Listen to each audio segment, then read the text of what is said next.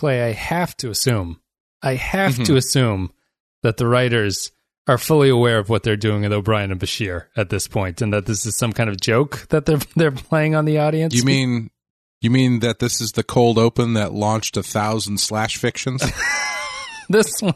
This one in particular with with uh, Kira has a line. She's like, "I don't think he likes to hang out with girls like me," or something like that. there's, there's definitely something going on. It's it's a really strange. This one felt really on the nose with what they were doing, and I know that um. Robert Hewitt Wolfe, who is a writer on the show, always does uh, like ask me things on Twitter, and he's answered a couple of my questions. I think I have to ask him about the intro to this one because he also wrote this episode, as we're going to be Yeah. talking about. So he, he would certainly know. But anyway, Get him on the show, man. I know we, we should we should see what he's doing. He's he's busy What? actually writing for TV. What is it possible to do? Like, what what do you have to do? What level do you have to clear to get these people to actually be on your show? Because I'm always surprised when like a show that I've never heard of is like, yeah, we have interviews with all the writers from the shows and stuff. It's No, like- I was I was I was looking at a Star Trek podcast, and they have Discovery actors on it. I was like, wow, this must be a like a pretty big show with a lot of reach. They don't have impressive downloads. It's I was looking at the download numbers, and it's mm. like this is not. It, it was just strange to me. Like I guess I always expect that like actors and stuff are too busy to do things like that unless they have some sort of like prearranged contract or like that. You know, they're doing it for some other reason, but who knows? Maybe people just have a lot of free time, and I'm unaware. But anyway, Hmm. let's um before we get to the credits, I think I'll use this opportunity to thank new patrons as they come in. So I want to thank we've had a few uh, big uptick of patrons recently. So I want to say thank you to everybody, not just the captains, but Mad Courier, uh, Abid Hussein, Eric McGowan, Tom Howes uh, increased his pledge, David Dean. I think there's a couple more, but that's as far back as Patreon lets me go. But thank you everybody for signing up. And I'll do this as uh, we move forward. I'll just mention your names briefly at the start and say thank you. So let's get on with the show. Accessing library computer data.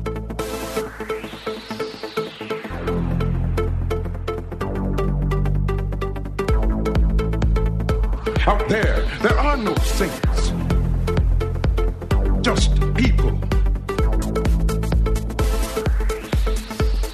All right, everybody. So, Field of Fire is the name of the episode. It is the 13th episode of the seventh season.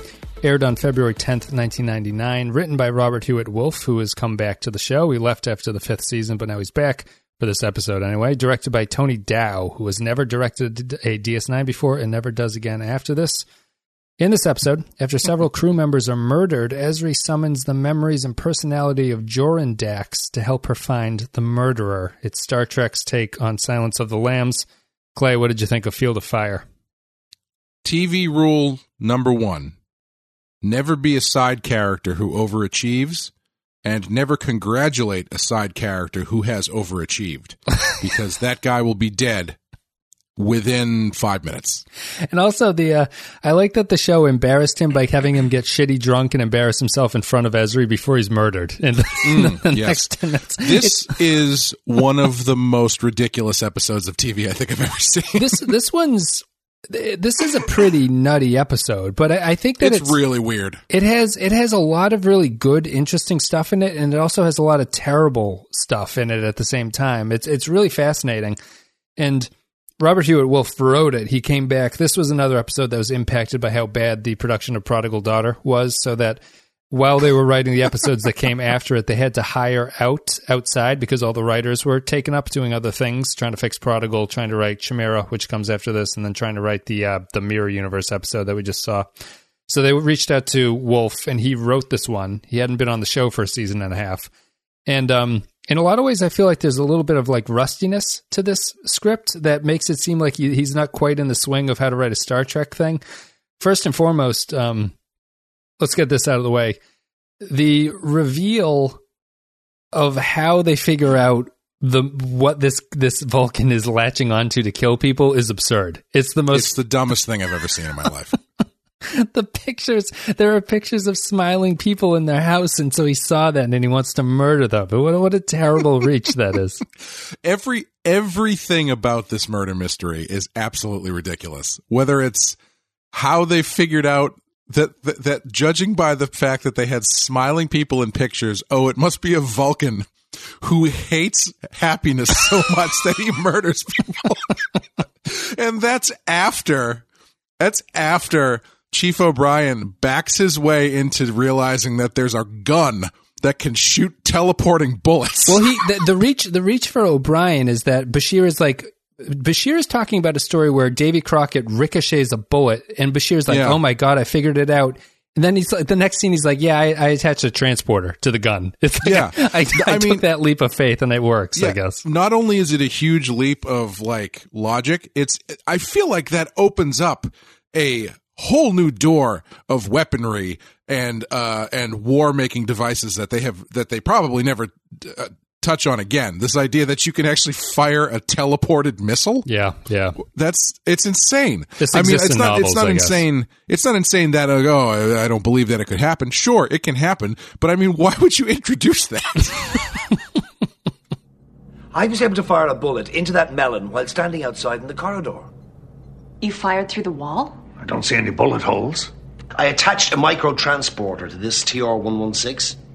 When I fired, the bullet was beamed into the room a few centimeters away from the melon. Where it continued its trajectory. So if the killer had a similar transporter device, that would explain the lack of powder burns on the victims. And by using an exographic targeting sensor, he was able to scan through the bulkheads. So he could have been firing from anywhere on the station. Did you ever play um, Perfect Dark for the 64? uh, only very briefly. I know people really liked it. It has a uh, it has a gun that's called the Farsight, which is very similar to this. When you look through the scope, you can see through walls and you see people running around. and You can shoot through the walls and stuff like that.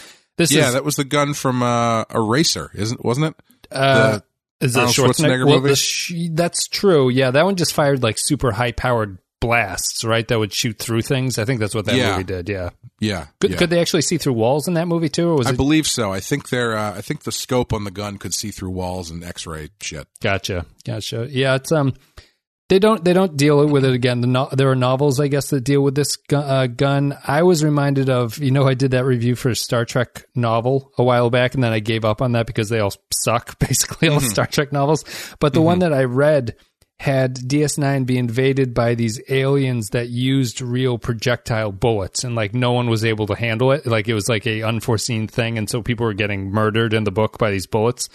And Yeah, you know, it seems it seems like it's a pretty interesting idea. I actually, for all the leaps of faith of this episode, I like the murder mystery aspect of it because it's funny. We were talking the last episode about I was lamenting the fact that I don't feel the ensemble gets a lot to do. For the first fifteen minutes of this, I think it's a pretty good ensemble piece where everyone gets something to do with it and mm-hmm. they all work together. And I, I really liked that. I liked the CSI approach of like looking over the body and Sisko getting annoyed that no one can figure out what's going on. It felt it felt like the ensemble was kicking again and I like the the mystery of how the gun works, and like even if it is kind of a reality breaking tech that they never want uh, should have introduced because it introduces too many questions. It's kind of fun and it's kind of like neat, and I like looking through the scope and uh, Ezri spying on everybody unethically as she looks around to her her training for that thing is kind of funny. But uh, the the Joran thing is probably the bigger problem to me. I don't know if you would agree with it, that, but what do you think of the murder mystery, or what, what you, would you say are like the highs and lows of this one? Um, I was totally on board for the murder mystery until the clues started coming out. Yeah, yeah. That uh, then it gets really, really dopey. Um, but yeah, I, I think at the beginning when they first find the body and stuff, I thought, yeah, I agree with you. I think the ensemble stuff was good. Um, you know, I, if I was if I was O'Brien after I came up with that discovery, I think I would pause and go, I think I figured out how to beat the Borg. what if we fire a giant weapon that teleports a bomb inside of the Borg cube? And then bing, bang, boom, we can all go home for dinner. It's true. I like his um, Um, his incredible uh laissez-faire attitude towards putting people in a firing range basically and then firing yes. Yeah. And so he shoots a melon. and the the dialogue he has in that after he's like, keep backing up, back up even more. I've only done okay, this once. back up Yeah. there. Uh, uh, you get out of the way. I've only done this once, and then he comes in and goes, "Huh, I can't believe that worked." And also that seems funny because Odo puts on goggles for some reason, which does Yes. make make a lot of sense. I also I did really enjoy when they uh, um when they when they had to arrest the gun collector, who apparently just uh, uh, replicated one of those rifles, and then they they go to ask him questions, and he runs away like he's a fugitive, Yeah. and then almost stabs him in the throat. Um, it's some. I, I feel like the mechanics of this murder mystery aren't aren't super tight here. No. no. Um, the uh, I I was shocked again that this is like the thirteenth episode of the season. yes. I think Yep. So. We've got like We're halfway there. s- tw- ha- oh, really? It's that many? Twenty six? Okay, yeah.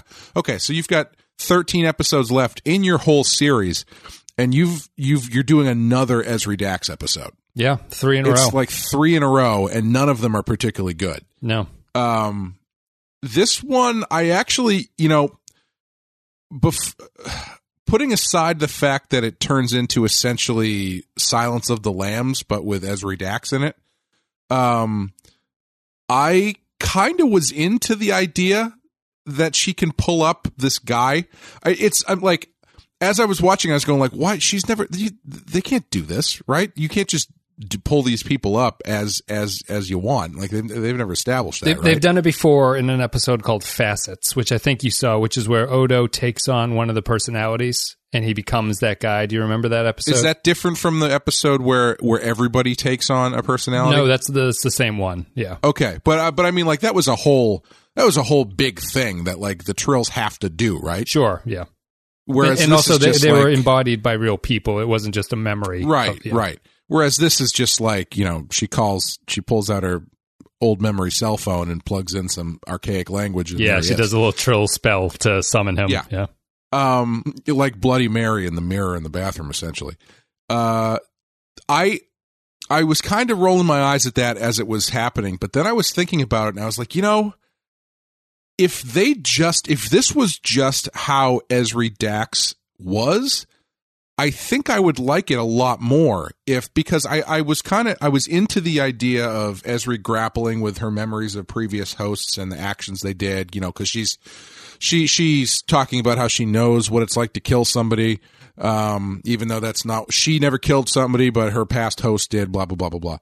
Um and i was thinking if it if if it was if it was kind of like she was getting these these uh past host characters popping up um from time to time i think that would be a really interesting manifestation of the trill thing hundred Um, percent. I a hundred percent agree. I was thinking they should have. I would retroactively go back and have this be a part of any Trill character, where there are just Yeah. other characters sort of walking around them like ghosts that none of the other characters see. You don't do it all the time. Maybe you you Right, keep it to right. when they are having a Trill focused episode, or like during some scene where where Dax is talking and one of the other characters is sort of sitting behind. It's kind of like the it's a choir of angels kind of aspect. sure And and yeah. I, I like it because it also gives you a strong motivation or understanding of why you would want to join if you're not the if you're not the Dax symbiote. It's because basically this allows you to kind of live forever. You become Yeah, immortal yeah. this way if you become a host and you get to live on in the in the mind of the other thing. But I like the idea that the personality survives and it's not just memories that keep there. Like the person kind of lives forever in you and you can talk to them like this way. And you can also view this as more symbolic in that Joran is not really there. She's just strongly reliving the memories of him. Like it's a right right y- you don't know if he's actually talking to her like this. It's more just like maybe she's being flooded by what it meant to be Joran, and you could appreciate it that way. But I think it's a really good idea for how they should approach the trill. Yeah, and I mean it gives a at the very least it puts a much more engaging visual element to the the idea of the trill that defines it better than just well we we they're kind of the same person but they're kind of not the same person depending on the scene we have to do. You know, Right. we that if if they if this is just how they were all the time, we probably wouldn't have those conversations every 10 episodes about what the hell is a trill. Right, right, exactly. Yeah, like the the the Ezri personality stays prominent, but she is impacted by the previous hosts that have been there that live with her. Yeah. Yeah, exactly. I think that would be pretty cool. It is. I, I think it's good, and I like the as Joran shows here. You can have incredibly bizarre previous hosts that she Yeah. deals with, and you know he he's a little bit too close to Hannibal Lecter to be any kind of like original type idea. But I think you could really flesh things out like that. I I, I think the weakness of it here if you don't like the idea, I think it's purely on the fact that Joran here is kind of like it, it's kind of silly what he does. Like he's like pull the trigger, put like he Yeah. like the way that Ezri approaches his advice just seems very very strange in a lot of ways. Unless you're just believing that she is like reliving his memories or something. But his his whole thing of like pick up the gun, find somebody, shoot them. This is how you figure it out. Like it, yeah. it doesn't feel like it makes a lot of sense. Yeah, yeah. It it it was never loaded. you would never have killed a person. That So seems why also pull the trigger? That seems also bad because the next scene after that, he says, "You have all my memories," and it's like, well, so shouldn't she know what it's like to kill somebody? Why does she have to pull the trigger then, if that's the case? So it, it's a little bit of that internal inconsistency about the trill in general, but I, I like the concept of what they they did with it. Yeah, Yeah, that Vulcan thing, though, man. That's that has to be one of the dumbest dumbest things I've ever seen in Star Trek. I like the idea of the Vulcan, but the, the not it's not even the fact that he hates happy people. They have to have a framed picture in, Yeah. in their room, and then Yeah, that really it's not sets them off. just it's not just you know everyone who's not a Vulcan is probably really happy. It's like it, it's like no, these people are just shoving their happiness in my face, and and why? How does he know this? Is he going to these people's rooms? He's looking through the seeing scope. f- He's looking through the gun scope. So he's just like he's essentially like the the the uh, uh, the the Texas clock tower guy, Yeah, he's just, Just sitting there looking around. scoping scoping around Deep Space Nine, teleport bullet, teleporting bullets into people. It's just, I think the episode even, I think the episode even tries to And then- explain why it's a picture. And then when Ezri, sorry, and then when Ezri confronts him after she shoots him in the chest, she's like, "Why did you do this?" And he goes, "Because it was the only logical thing." yeah, to logic, do." logic like, demanded it. Logic demanded it.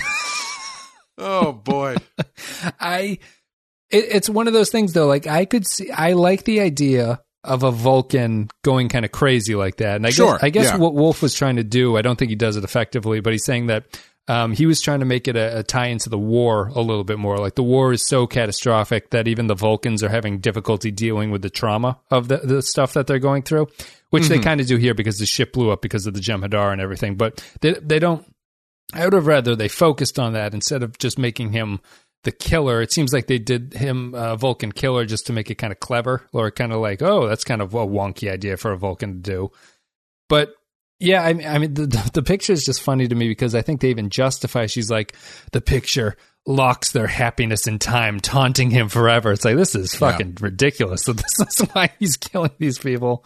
Uh, so so as far as I, I I would I I think we need to look at this analytically for a second this this mystery and, and ask a question which is is it is it um fair to have a mystery who done it such as this where it is actually impossible for the viewer to solve uh, I feel that's I feel that's every Sherlock Holmes mystery. So yes. Uh, uh, sure. Well, I, I don't know. I haven't read Sherlock well enough to really to comment on that. But it it it feels it feels a little like you're playing a little bit of dirty pool to set up a mystery where there is no possible way the the viewer would ever have solved this this mystery. Maybe I in, mean term- I- in I terms of what? not- in terms of the weapon, or in terms of figuring out it's a Vulcan that's doing it? Yeah, there, there's nothing that there's nothing that you, that they do in this episode that that uh, isn't a manufactured way to create this person. Like the Vulcan doesn't show up at any other point before they spring up the fact that it's a Vulcan. Right. Uh, there's no there's no way you could have uh, organically figured out because there's pictures of happy people in the room that it's a Vulcan who went crazy and started killing people. Right. You know, it's like there's the pieces aren't there for for for you to for it to uh, make sense organically. So then it becomes just it's y- y- it could be anything. It c it could be literally anything, and there's no there's no like satisfying rational way to to to tie this story up and and ha- and have you go oh yeah okay you know but i don't know maybe maybe it is maybe it is valid because the story technically isn't really about the who done it That's the that's kind of a, pr- a problem with it. I think Yeah. though. Yeah, because I I would have been fine with the um with a Done It. and why is nobody else on the on Deep Space Nine particularly concerned about this? I know everyone's going. Well, they apparently shut down the promenade because Worf is there in the shadows, but no one's safe in their rooms anyway. So I don't know what people are. Yeah, are doing, everybody's you know. getting shot with teleportation bullets in their rooms. so why don't they all just why don't they tell everybody not to go to their room and hang out in the you know like or or or something instead of just I don't know. It's it's very silly. I would have. Um, I'm okay with a mystery that you can't really solve. I think, but you you need to have um like the supporting structure needs to be interesting enough to watch it. Like I, I don't mind. I think the pro- the real problem with this is that the clues are so bizarre that you, it distracts you from everything. Like you can't enjoy the story because of how goofy all the clues are that they're putting together.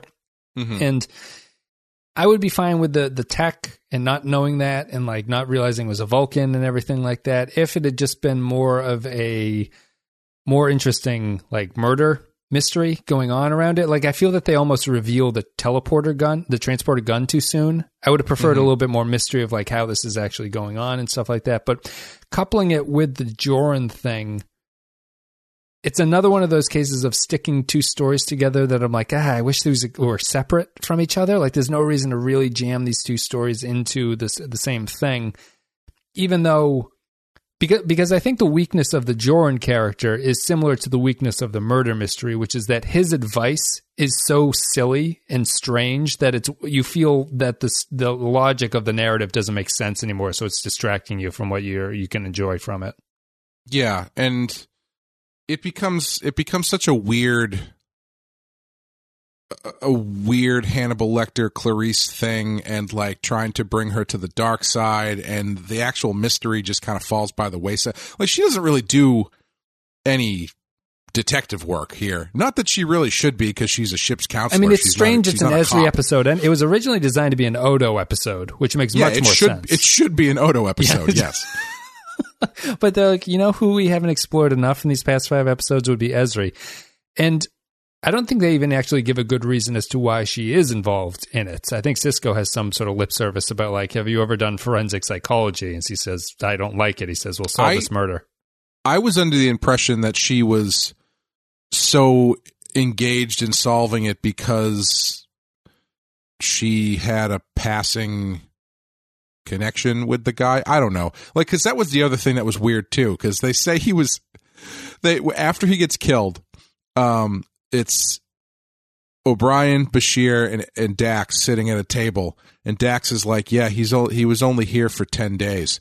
Yes. Uh, but they're kind of talking about him as though he'd been there for like months. yeah, that's that's Where- the other. he no, yeah, he says he says he's he's only been here for ten days, and then later on they say, and seven of those he was on the defiant. he was on the Defiant. Yeah, he was away. so in those in those three days that he was on the ship, he uh, on the station, he talked nonstop about O'Brien and Bashir. apparently, Well, he wanted to go do the Davy Crockett program with them, Clay. He he was Yeah. he was interested in that, and they said no, that's private. and she's. And she's also she's also talking about like oh when we would have our sessions or something like how many sessions did you have with this guy he was on the, the he was on the thing for three days and then he got shot Yeah.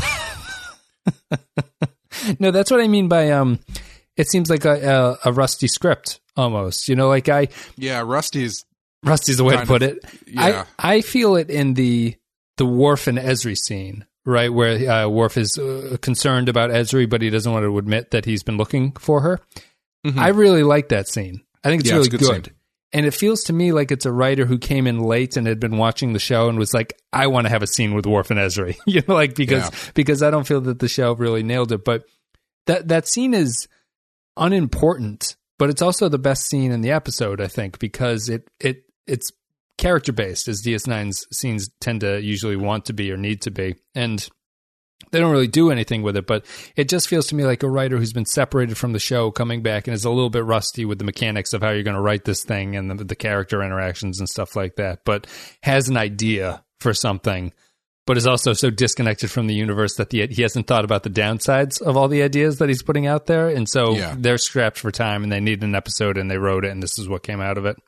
Yeah, I think it suffers uh, from Dax not actually doing a, a, ton of like uh investigating. Yeah. You know, she's not like shaking everybody down. Like the, influence of of uh, you know Hannibal. What's his face there? What's his Oh, name? Joran. Jo- Jo- Joran. Joran. Yeah. Like Joran P- Prochnow. I don't get the Das reference. Boot. But it's Jurgen Purk, Prochnow. There we go. That's the guy from Das Boot. Um, J O R A N. Yeah. Uh, it's not like her slowly getting crazier and crazier as she's, you know, trying to Absorbs shake people him. Yeah. down. Yeah. Yeah, it's just like she has that one outburst on that guy and then she kind of figures out the picture thing. And it's a lot of her like walking around in her room and staring into her mirror. Yeah. Yeah. Um, you know, it uh, because all things come back to Buffy. This actually reminded me of an, of a, a fairly good episode of Buffy the Vampire Slayer, where Buffy gets uh, uh, she fights some demon, and when she gets she kills the demon, she gets like his blood all over him, and for some reason that gives her the ability to read people's minds Mhm. briefly, and uh, which is played for laughs at the beginning of the episode, and then when she goes back to school, it gets really serious because she gets overwhelmed by all the voices and stuff, and then eventually a voice stands out saying, "In you know, in two days, all of you are all of you are dead." Yeah. And so she then the ep- episode is her having to figure out among the people in, in, in the in the class who is this person who is going to carry out some sort of mass shooter thing or whatever. And uh, uh, she eventually finds a, a kid up in the uh, you know one of the towers of the school loading a rifle, and uh, she kind of like slaps him around a bit, and he's like, "No, what are you doing?" And she's like, "I'm to stop you from killing everybody." He's like, "No, I wasn't going to kill. I was going to kill myself." Mhm. And so, and then that actually turns out, you know, it's very, it's a very touching, very poignant kind of thing about, you know, suicide and bullying and stuff like that. But then they, they give you a tag at the end where it turns out that it was actually the lunch lady who was pouring rat poison into all the food who was going to kill everybody. But they catch her or something somehow. Yeah, they catch her. Uh, Xander just walks in like to get an ice cream sandwich and catches her pouring a giant box of rat poison into the food. Uh, but it's it, it's like it reminded me of that in in that you know uh, Buffy is racing against time to find this person who's going to co- commit a murder and being driven slightly insane by this new power that she has and I I I, I kind of felt a parallel with this and I feel like that episode does a lot more than this one does, which is just sort of like just gets really silly and doesn't commit to like the story that they're trying to tell. Yeah. You know, Yeah. Well, I mean, because it it doesn't. like does it? I was just sorry. I was just gonna say, does it? Does there have to be like multiple murders? Does it have to be like a serial killer? Couldn't have just been like. Oh, I feel like one murder on the on the station is enough. one would be enough. You know? Yeah, I think that. Well, what I guess they have to draw the connection that it's the framed pictures. Like honestly, Sure. is the Yeah. reason. I mean, yes. It, in in the way that it plays out, yes, it has to be more than one murder. Yes. Yes, uh, but I guess that the if I guess you need the continuing the the serial killer nature of it g- gives you a continuing threat. If no one continues to die, then you're kind of like, well, okay, cool. Sure. Like the person Yeah. who dies has to be important at that point because you need to, some reason to continue to investigate his his disaster. I think that the well, I, I think as you were saying, it doesn't commit to the story. I think if you start this, I can see why starting this off as an Odo episode is tough, right? Because after you do the setup, I don't know where you go with that as an Odo Yeah. story because it's like, okay, like Odo would just have to do some detective work and figure it out. But that doesn't feel like it's enough. So they add this Ezri thing into it with Joran. But at the, at the same time, I don't feel that they really have enough time or wherewithal to commit to the Joran thing about whether Dax is being sort of driven insane by him. So Hmm. it comes across as neither storyline really feels like it settles into anything, and that's why I was. That's why I'm saying that the combining of those two stories isn't really effective. Like I feel like you need a full episode to focus on either one of them. Yeah, yeah. Do you do you feel like they were trying to get across the idea that it might have been Dax who was killing these people? Uh, no, I, n- I never got that impression. Do you No, feel there's a scene that kind of hints at that? I well, she has that dream where uh with the um I forget exactly what happens, but it, she she finds the the guy who was killed at first, and he's like, "Oh, I'm dead." Oh, right. Odo's happens. walking him down the uh, down the hall. Yeah.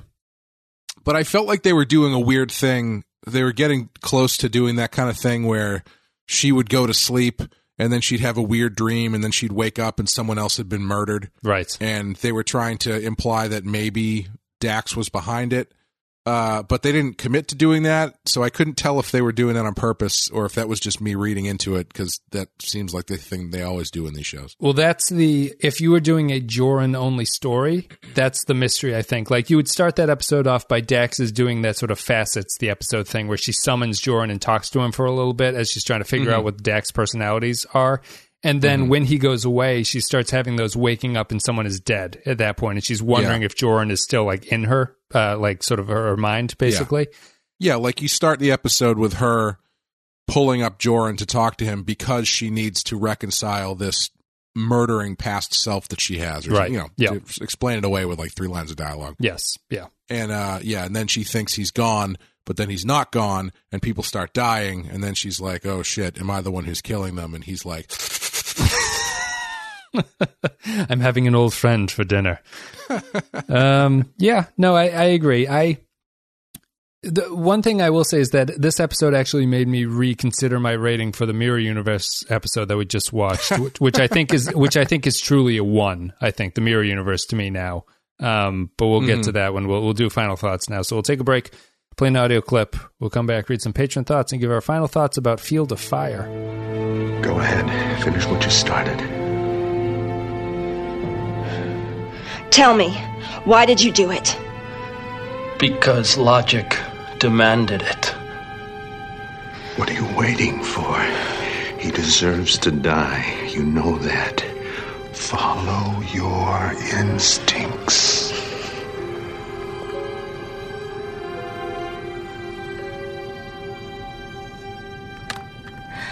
Dax to infirmary, I need an emergency medical team. Habitat ring D12. On our way.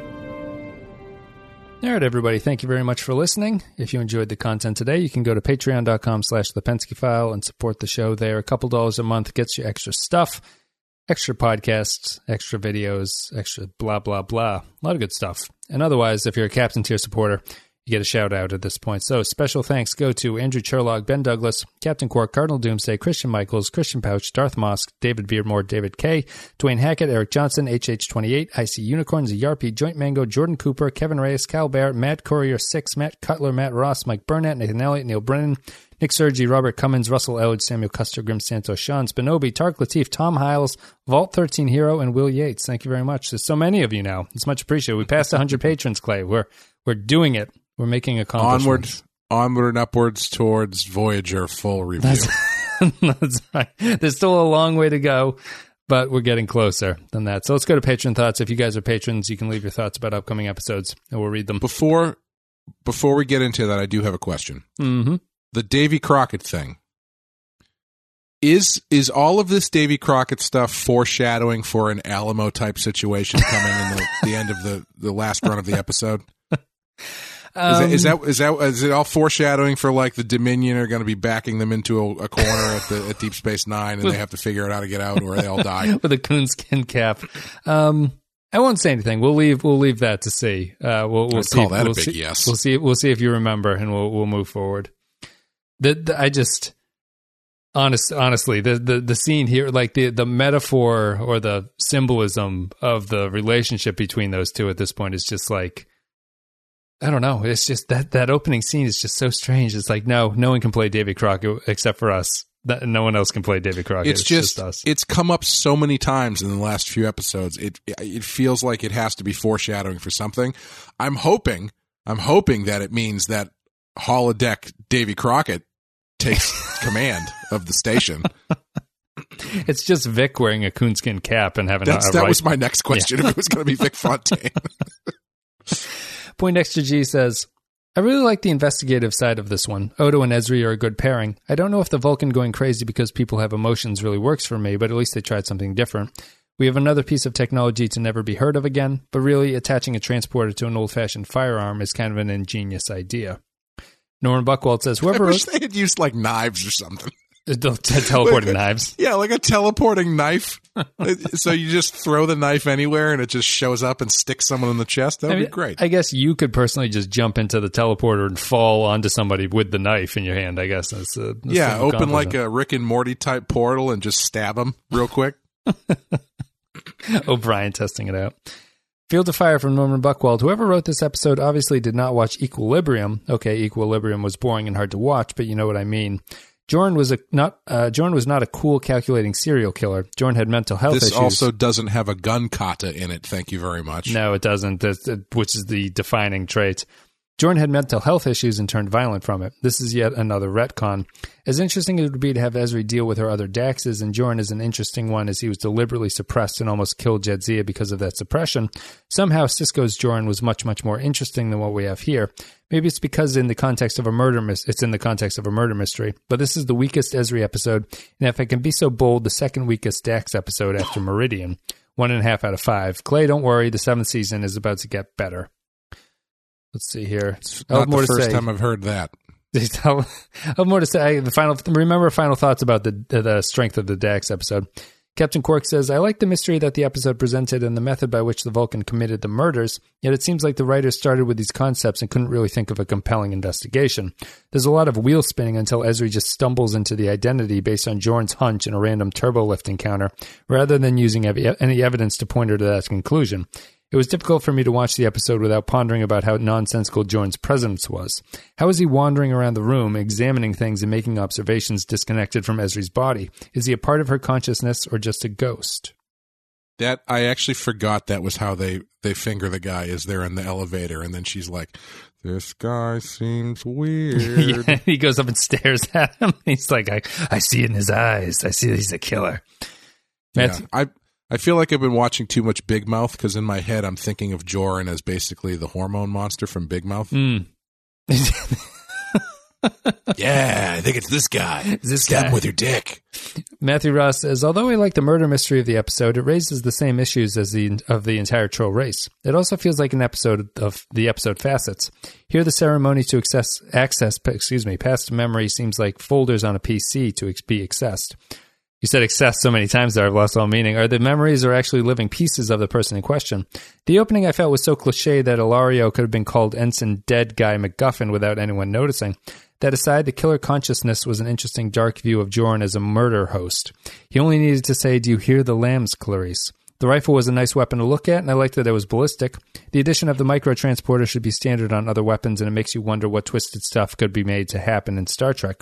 I'm surprised Odo wasn't mucking about with Ezri more or even contacted at the ultimate scene. Overall, I know that they're trying to give Ezri some weight, and it was here. If she was here in season four or five, this wouldn't be, would have been a great way to add to the character. But it feels like it's jammed into the end. Weird that Ezri can't tell when she is dreaming ever, and that she has the slightest interest in Quark. Killer's identity was refreshing to me in that it was a damaged Vulcan, and that happiness was his trigger. Ending is just the title seemed like a bit of an escape in the writer since this is a little issue never rears its head again.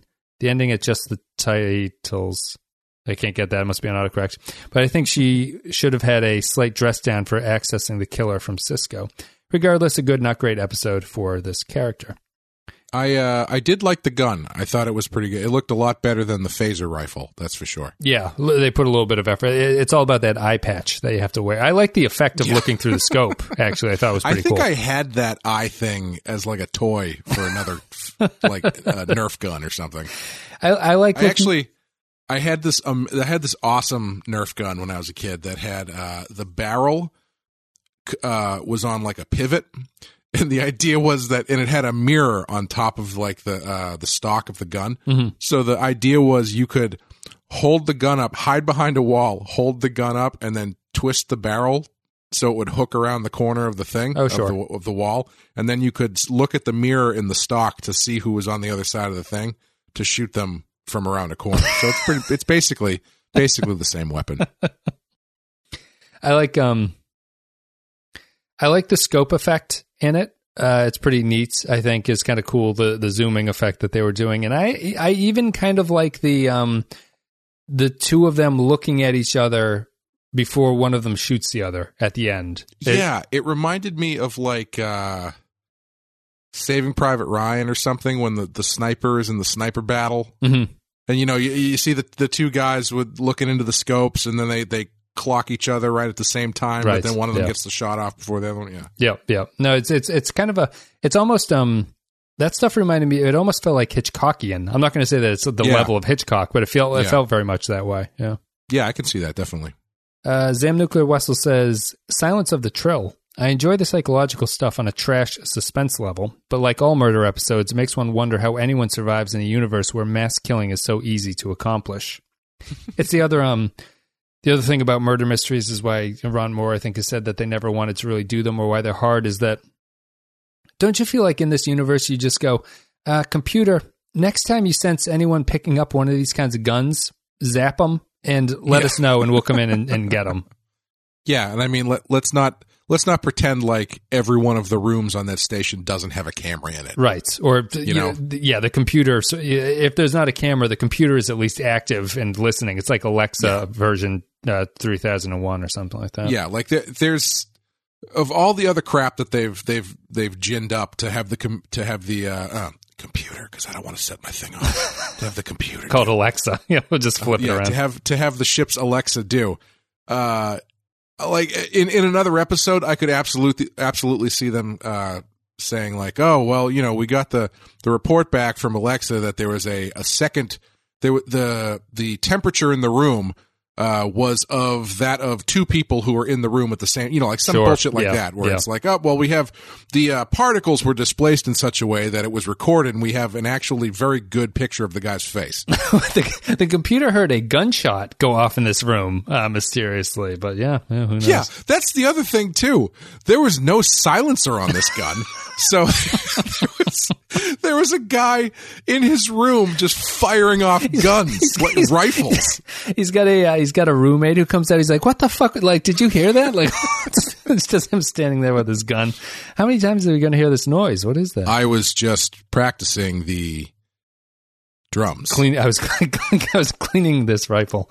Uh, Russell Russell Howard says, "I remember not liking this one when I first saw it years ago, but never went back and watched it again. This time I went back to it with an open mind, and it was okay. I guess I didn't hate it, and they did deal with some interesting ideas, particularly how Vulcans can snap." But I just kept thinking that we're halfway into the last season. There's a lot to do, yet this doesn't seem necessary. Plus, I don't quite understand the mechanics of separating the past hosts like they do. Since they established that Joran is not really there and just in Ezri's head, how in the world was he able to look over that Vulcan while in the elevator? Ezri wasn't looking at him. Maybe I'm nitpicking, but that stuck out to me. Otherwise, it was fine. I did like how they talked about the projectile based guns and no one really knew what those were. At least we know that Picard knows how to use one the bigger the bigger issue I had for the uh, Joran looking at something is Joran is the one who notices the picture, and Ezri is not Yeah. looking at him whatsoever when he says it. So that that's the the bigger issue, I think. Yeah, it's it's not as it's not as uh, uh, deftly handled as they do in like Fight Club or something, where you can go, oh yeah, right? yeah, Yeah, that's why he's looking at it. Join Mango says, "Field of Fire, a great episode for background noise while doing work." That's a repeat of his previous comment for Emperor's New Cloak as well. Neil Brennan says, Field of Fire, that's what the victims have in common. Pictures of laughing faces. Oh, give me a break. There's a nice episode idea in investigating the murder of an apparently whiter than white junior officer, uncovering some dark secrets, and this is not that episode. I was kind of expecting it to be Judge Doom from Who Framed Roger Rabbit Mm, because I know he really hates laughing. it's uh, when he murders that shoe is the saddest thing I think in cinematic Yeah. history. Yeah, oh, I know that like scarred me. Yeah, it's really really dark.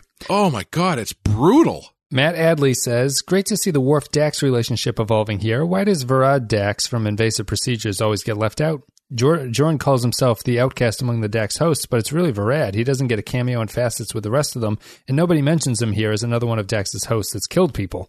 Why does You're O'Brien going tell to see him in season three of Discovery. That's true, yeah. Why does O'Brien tell Odo to put goggles on? And why does Odo do it? They both know that those aren't real eyes, right? Next one is sorry, I gotta hit the button to find it. Where the hell did it go? Uh oh. One second. There it is. Tom Howell says a decent Ezri episode, but a poorly played out murder mystery. Joran and Chulak, I think that's the Vulcan, were paper thin and their respective motivations were far from compelling. The technobabble tr- trill babble frames were great concepts, but the proceedings could easily have been more satisfying with a more believable and better drawn killer. A supposedly unemotional Vulcan turned psychotic because of trauma? Nah. Next comment, Kyle Barrett says, Surely the writers must know what they're doing with Bashir and O'Brien after them running off to the holodeck together in the teaser. The jokes just write themselves. and we, we, we, we put our effort in, I would say, Kyle. After a couple of episodes flirting with the idea, it's nice to get a Dax episode actually focusing on Dax. It's just a shame that it's more about Joran than Ezri. But I like Ezri a lot here, and overall I enjoy the episode. The Trill science is total hokum, and the plot is so silly and schlocky that I can't help but have fun with it. Is it rubbish? Yes. Is it entertaining to watch? To me, absolutely. And to add this epi- and add this episode to the long list of examples of why they really need security cameras on the station. Yeah. The lack of cameras in general in Star Trek is Strange. very interesting to me. Yeah. yeah. Like even the pa- I feel like uh, they've they really ended up they they they use photographs in Deep Space Nine more than they've used them in any other Star Trek show. Yeah, that's a, And it it's- the pinnacle is this episode, Yeah. obviously. And it feels like they are always lazy plot devices. Yeah. and uh, and it it doesn't uh it doesn't I still maintain that there don't seem to be any cameras or photographs in the Star Trek universe because th- these ones are just they're just they The, don't the pictures are all also like professional photographer family pose portraits. Like there's nothing. yeah, they look like they came with the frame. it's, just, it's just people sitting in there like smiling at the camera. Samuel S says, oh, so I forgot to mention uh they t- the blue guy, I can't remember what the blue guy's race is. oh, the um, Bolians, I think, right? Yeah, do they do they say that he has a a wife and kids but then he also has like a male hus like co-husband? Did they say that? I, don't- I don't remember think that at all. I think they say something about he he he he uh it's a picture of his wife and kids. We tried to get in touch with his wife and his co-husband or something. There's some some weird like uh you know non-binary sexual thing going on that was kind of interesting. Yeah, just like a, a kind of throwaway line about like where his other family members would be. No, I, I don't remember that. That's interesting though. Not a good hour of television. Uh, this is Samuel S. I don't. I really don't understand why this isn't an Odo episode. This does not feel like a Dax story, and her involvement in the mystery is somewhat unclear, as she is the station counselor turned private eye, I guess.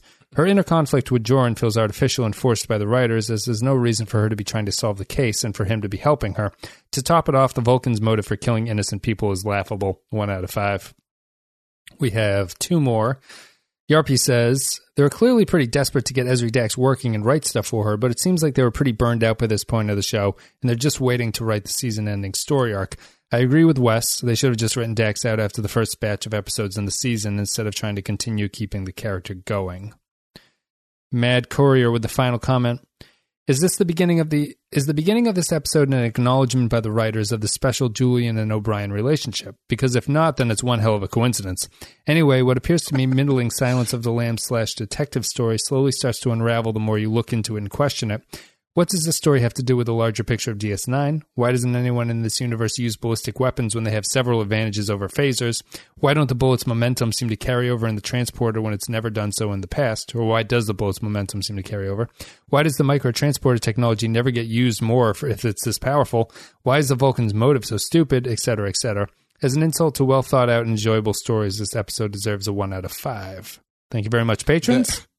That did remind me of uh uh the the Simpsons episode where they're doing um it's like the 360th episode spectacular or something like that and they they have all these questions that are written in and one of the questions is uh uh it's is a very vague question about uh Smithers that sounds like it's going to be about his sexuality Yeah.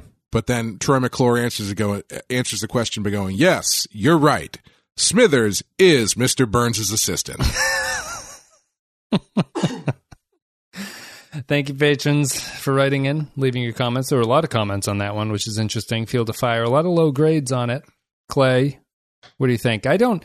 Uh, Norman mentioned this is the the worst Dax episode. I think this is the best Ezri episode so far. Um, like it's really it's it's a really weird thing to say. it's a really tough episode. I I won't say I was I was not bored in the way that Prodigal Daughter and the Mirror Universe episode Sure. left me. Yeah, Like, I would say this is much better than Prodigal Daughter. Yes, I, I would agree. I, I think yes. it's better than the Mirror Universe episode. I mean, I'm still I'm going to give this a two out of five. I think because it's hugely problematic, but it does. It's I think it's just better. I'm going to retroactively turn my Mirror Universe down to a one and make this one a two. I think. Yeah, I uh, I would give this one a five, just because I think you do need to watch it because it's amazing that this late in the series they do something as friggin' wacky as this. Yeah, that yeah. not supposed to be wacky. It's just whatever. It's whatever it is. It's it it, it must be seen. I think. Yeah. Uh, but for a serious rating, yeah, I would say a two. Like I don't think it's a one, because Prodigal Daughter is definitely a one. Yeah. Um, There's stuff to this one. is- There's interesting components Yeah. to this one. Yeah.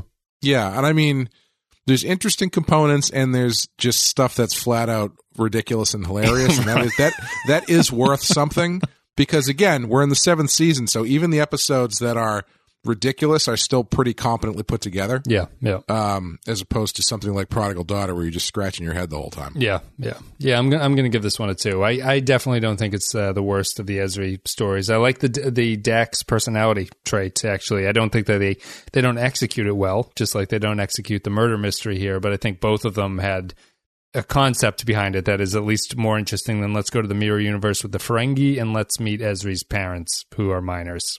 Both of those are pretty bad.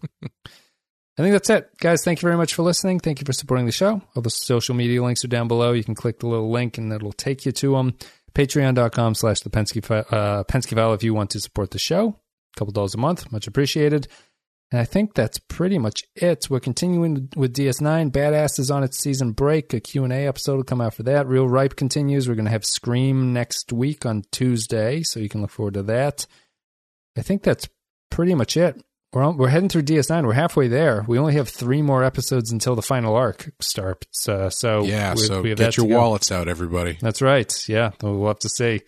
I think we're going to finish DS9 with like two weeks before Picard starts if we stick to the schedule. So it's a little bit of a break. We'll figure something out, but that'll be the uh, the way that it goes. I think. Clay, do you have anything you want to say before we sign off? Uh, also in the new year, um, if you've been listening to the last few Real Ripe and Real Rottens, uh, our friend Amanda has been co-hosting it with us, uh, and she and I will be continuing to cover horror movies on our own show called the Rotten Horror Picture Show, uh, which is a name I came up with, and definitely own all all Rights to that one. Absolutely. uh, so yeah, it's going to be we're going to be covering movies off of the uh, of the 200 highest rated um, rot, uh, horror movies on Rotten Tomatoes. There's a list that that's out there. It's a pretty good list. Uh, it's really interesting because it's uh, it's adjusted. Like the uh, the the ratings are adjusted. I don't know how that works. So like there are some movies that are higher up on the list, but are actually have lower tomato ratings, but Yeah. their adjusted uh, rating is higher. yeah, I don't, I don't know, how what they're works. adjusting against, unless it's like number of reviews or something like that. But Yeah. I'm not sure. Yeah. Yeah, but it's a it's a good list. It's full of stuff that I've seen and would like to talk about, stuff I haven't seen, uh, and I would like to see, and uh, um, yeah, some some really interesting things. So, if you like horror movies and you like uh, listening to me yammer on about them, I guess you have that to look forward to. It's no field of fire, I guess would be the thing. That's what we call a sales pitch. People. Next episode coming up is uh Chimera. Is that it? Chimera? How do you pronounce that? C H I I, always thought it was chimera. Chimera. Okay, we'll go with Chimera. I'll look it up and I'll learn to pronounce it the, uh, the right way because I'm pretty sure I was saying Joran's name wrong. It might be Joran or something like that, but whatever. All you people who want to correct me, go fuck yourselves. We're, we're out of here. It's We're- actually Jared. Just- Jared Fogle. Jared Fogle is a previous host. Oh, that's actually darker than what Joran did, I think. Yeah, that's a lot darker.